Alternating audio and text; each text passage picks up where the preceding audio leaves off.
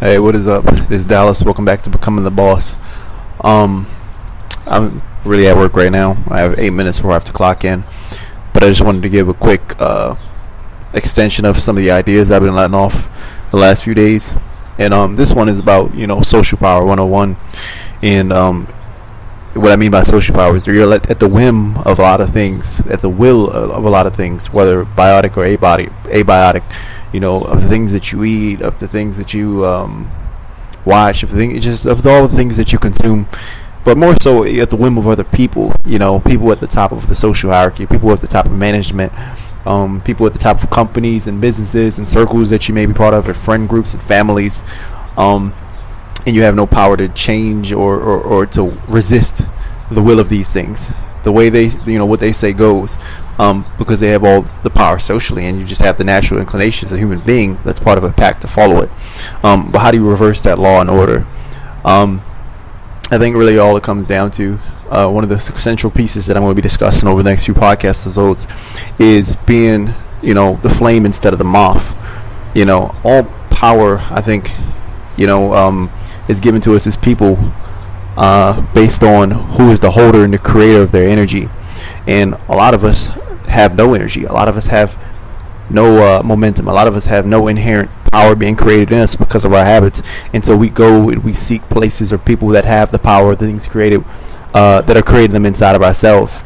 Um, we're so jammed up with a lot of our, you know, you know, traumas and the things that we go through life. How you feeling, Eddie? Man, what's up with you? Um, that you know we're at a deficit naturally. I mean, for me, you know, being somebody that realized I had an avoidant style of attachment, essentially what that meant is that I didn't get a lot of care and attention in childhood, and so I was at a deficit. And I spent a lot of my life, a lot of my endeavors were a reflection of that. It was chasing love and care and love being on an energetic scale, one of the highest forms of energy. Um, you can feel it when somebody's just pure love, whether they're artists and they put love into their craft, love into their music. When they get on stage, they become these highlighted celebrities because they have so much love and so much energy inside of them, and everybody wants a part of that. It's even like like men and how they want women. Women have, you know, the women you want at least have a high degree of love in, in them, and you can tell from the energy that's being pushed out, the playfulness, the laughter, like you don't have that in your life. You don't have that light in your life. You want that energy. You want that light in your life. You want to be a part of it and they're the flame therefore you're attracted to that energy um, that's coming out of these different people and so what we have to do is as people if we want people to feel about us that way whether it be socially whether it be in companies that you're building companies that you're a part of within your career maybe you're a musician maybe you're an artist you want people to come to your art you want to come to these things you have to create these things inside of yourself and push it push it out rather than going in in in leeching it and sucking it off of other sources. Um, if you think about it, even like clubs, clubs are big balls of energy, and people go to clubs. People want to be a part of that energy, and you know whether you have you know success or failure within that club depends on whether you're matching the vibe of the club, pushing out energy and adding to the environment, or whether you're a sucker, you're sucking from that environment, whether you're taking on that environment. If you come to the club without a lot, with, with a lack of love within yourself, a lack of joy, or lack of fun in yourself, you're gonna be one of those people that you know you can't even merge with the environment. You're trying to hang up against the wall and get any glimpse or lick of the energy that you can. You don't fit in. You stick out like a sore thumb. Um, a lot of people. Hey, what's up, bro? A lot of people go into like clubs and things like that, for example, and you know they want to they, they want love, they want to find a girl, or they want to find friends, and they want to find and take things from the environment. And these people always leave empty handed because they're not bringing anything, and people can sense that you know they're not pushing energy out. They're not there's nothing for them to take. There's nothing from the gain from these people.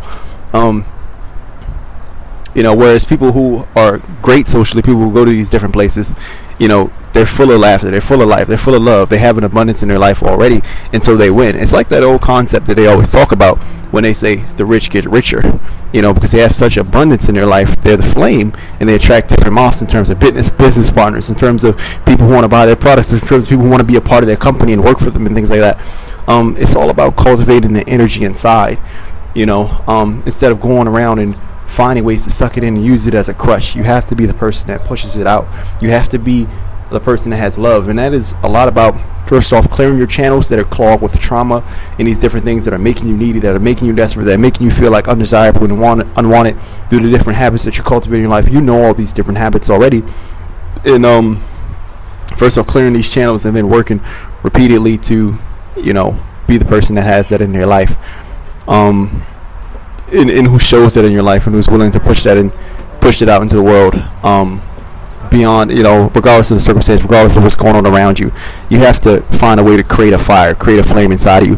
I recommend for a lot of people to read the book levels of energy as it tells you how to increase your levels of energy and move up the energetic scale from the lowest energy shame guilt fear apathy um you know, you see somebody in fear, you see somebody in apathy, you see somebody like they're struggling in life, like uh, you, you don't really want to be a part of that. You don't want to be around them. It shows you how to go through the levels of energy all the way up to the top levels, like peace, love, joy, happiness. Um, you know, essentially, I think a lot of what you want is a lot about being that first, and then it comes to you. Uh, I hope this episode makes sense. I don't have a lot of time for I have to clock in. I appreciate you so much for listening. Uh, if you want a class on all this, free class, about 45 minutes for Build Social Power. Sometimes class is open, sometimes it's closed.